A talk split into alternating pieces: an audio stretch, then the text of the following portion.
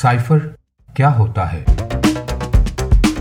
Cipher کسی بھی اہم اور حساس نوعیت کی بات یا پیغام کو لکھنے کا وہ خفیہ طریقہ کار ہے جس میں عام زبان کی بجائے کورس پر مشتمل زبان کا استعمال کیا جاتا ہے۔ کے نیوز پوڈ کاسٹ کے ساتھ میں ہوں شفیق الرحمان کسی عام سفارتی مراسلے یا خط کے برعکس سائفر کوڈر زبان میں لکھا جاتا ہے۔ سائفر کو کوڈر زبان میں لکھنا اور ان کورس کو ڈی کوڈ کرنا کسی عام انسان نہیں، بلکہ متعلقہ شعبے کے ماہرین کا کام ہوتا ہے۔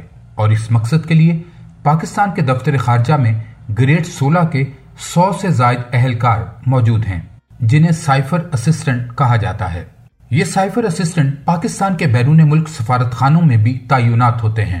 اب سائفر کے معاملے کو سمجھنے کے لیے امریکہ میں پاکستان کے سابق سفیر اسد مجید کے دفتر واشنگٹن کا رخ کرتے ہیں۔ ان کی امریکی سفارتکار ڈونلڈ لو سے واشنگٹن میں کھانے پر غیر رسمی ملاقات ہوئی تھی۔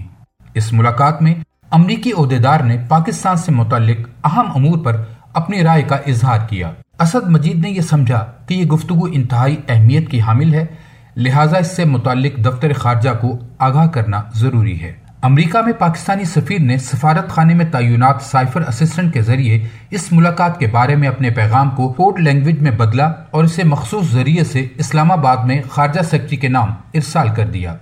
یہ مخصوص ذریعہ کوئی مشین، فیکس ٹیلی گرام صوتی پیغام یا کچھ اور بھی ہو سکتا ہے اور اس کا دار و مدار کسی بھی ملک کے زیر استعمال اس ٹیکنالوجی پر ہوتا ہے جو وہ اس سلسلے میں استعمال کرتے ہیں۔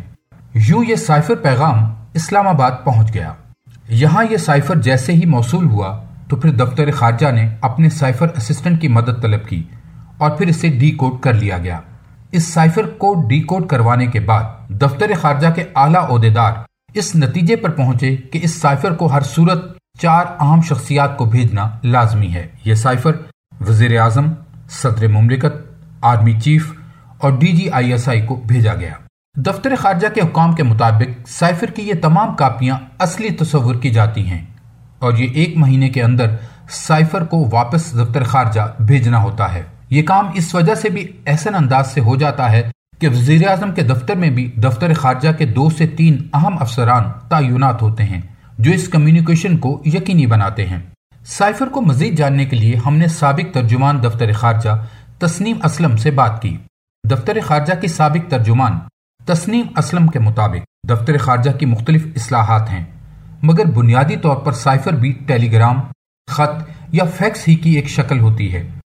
سابق سفارتکار کے مطابق پوری دنیا میں حکومتیں ایسے سائفرز کو پبلک بھی کر دیتی ہیں۔ ان کے مطابق اس کی ایک وجہ یہ ہوتی ہے کہ دفتر خارجہ کوئی بھی سائفر، ٹیلی گرام یا مراسلہ پیرافریزنگ کے بعد مختلف دفاتر کو بھیجتا ہے یعنی الفاظ اور پیراگراف کی ترتیب تبدیل کر دی جاتی ہے۔ یعنی ماسٹر کاپی دفتر خارجہ میں ہی رہتی ہے اور باقی عہدیداروں کے پاس پیغام منٹس اور تجزیے کی صورت میں پہنچتے ہیں۔ سیکٹری خارجہ اس حوالے سے خود وزیر اعظم کو بریفنگ بھی دیتے ہیں۔ ان کے مطابق پیرافریزنگ کا عمل اس وجہ سے کیا جاتا ہے تاکہ کوڈ کسی کی سمجھ میں نہ آ سکے، مگر جو پیغام ہوتا ہے وہ ایسن انداز میں پہنچا دیا جاتا ہے۔ ان کے مطابق دفتر خارجہ اور ملک کے چیف ایگزیکٹو کو نہ صرف اسے ڈی کلاسیفائی کرنے کا اختیار حاصل ہوتا ہے، بلکہ وہ اس سے قبل بھی سائفر ٹیلی گرام یا مراسلے کی تبدیل شدہ کاپی کسی بھی ریاستی یا حکومتی عہدیدار کو بھیج سکتا ہے، جس نے وطن اور آئین سے وفاداری کا حلف اٹھایا ہوتا ہے۔ سابق سفیر آصف دورانی نے کے نیوز سے بات کرتے ہوئے بتایا کہ سائفر بنیادی طور پر سفارتی سطح پر بھیجے جانے والا خط یا فیکس ہی ہوتا ہے۔ یہ کوٹ کی صورت میں ہوتا ہے تاکہ یہ غیر متعلقہ افراد کی دسترس میں نہ ہو۔ اور یہ ای میل پر بھی نظر نہیں آتا۔ یہ پرائز بانڈ کی طرز پر ہوتے ہیں۔ ان کورس کو ڈی کوڈ کر کے اگر ضروری سمجھا جائے تو ملک میں خفیہ طور پر چھ مخصوص لوگوں کو بھیجا جاتا ہے، جن میں وزیر اعظم، صدر، آرمی چیف، وزیر خارجہ، فورن سیکٹری اور آئی ایس آئی چیف شامل ہیں۔ اور اس پر فورن سیکٹری وزیر اعظم کو مکمل بریفنگ بھی دیتا ہے۔ کیونکہ یہ کورس کی صورت میں ہوتے ہیں، لہٰذا ان میں رد و بدل نہیں کیا جا سکتا۔ یہ جیسے موصول ہوتا ہے ویسے ہی محفوظ ہو جاتا ہے۔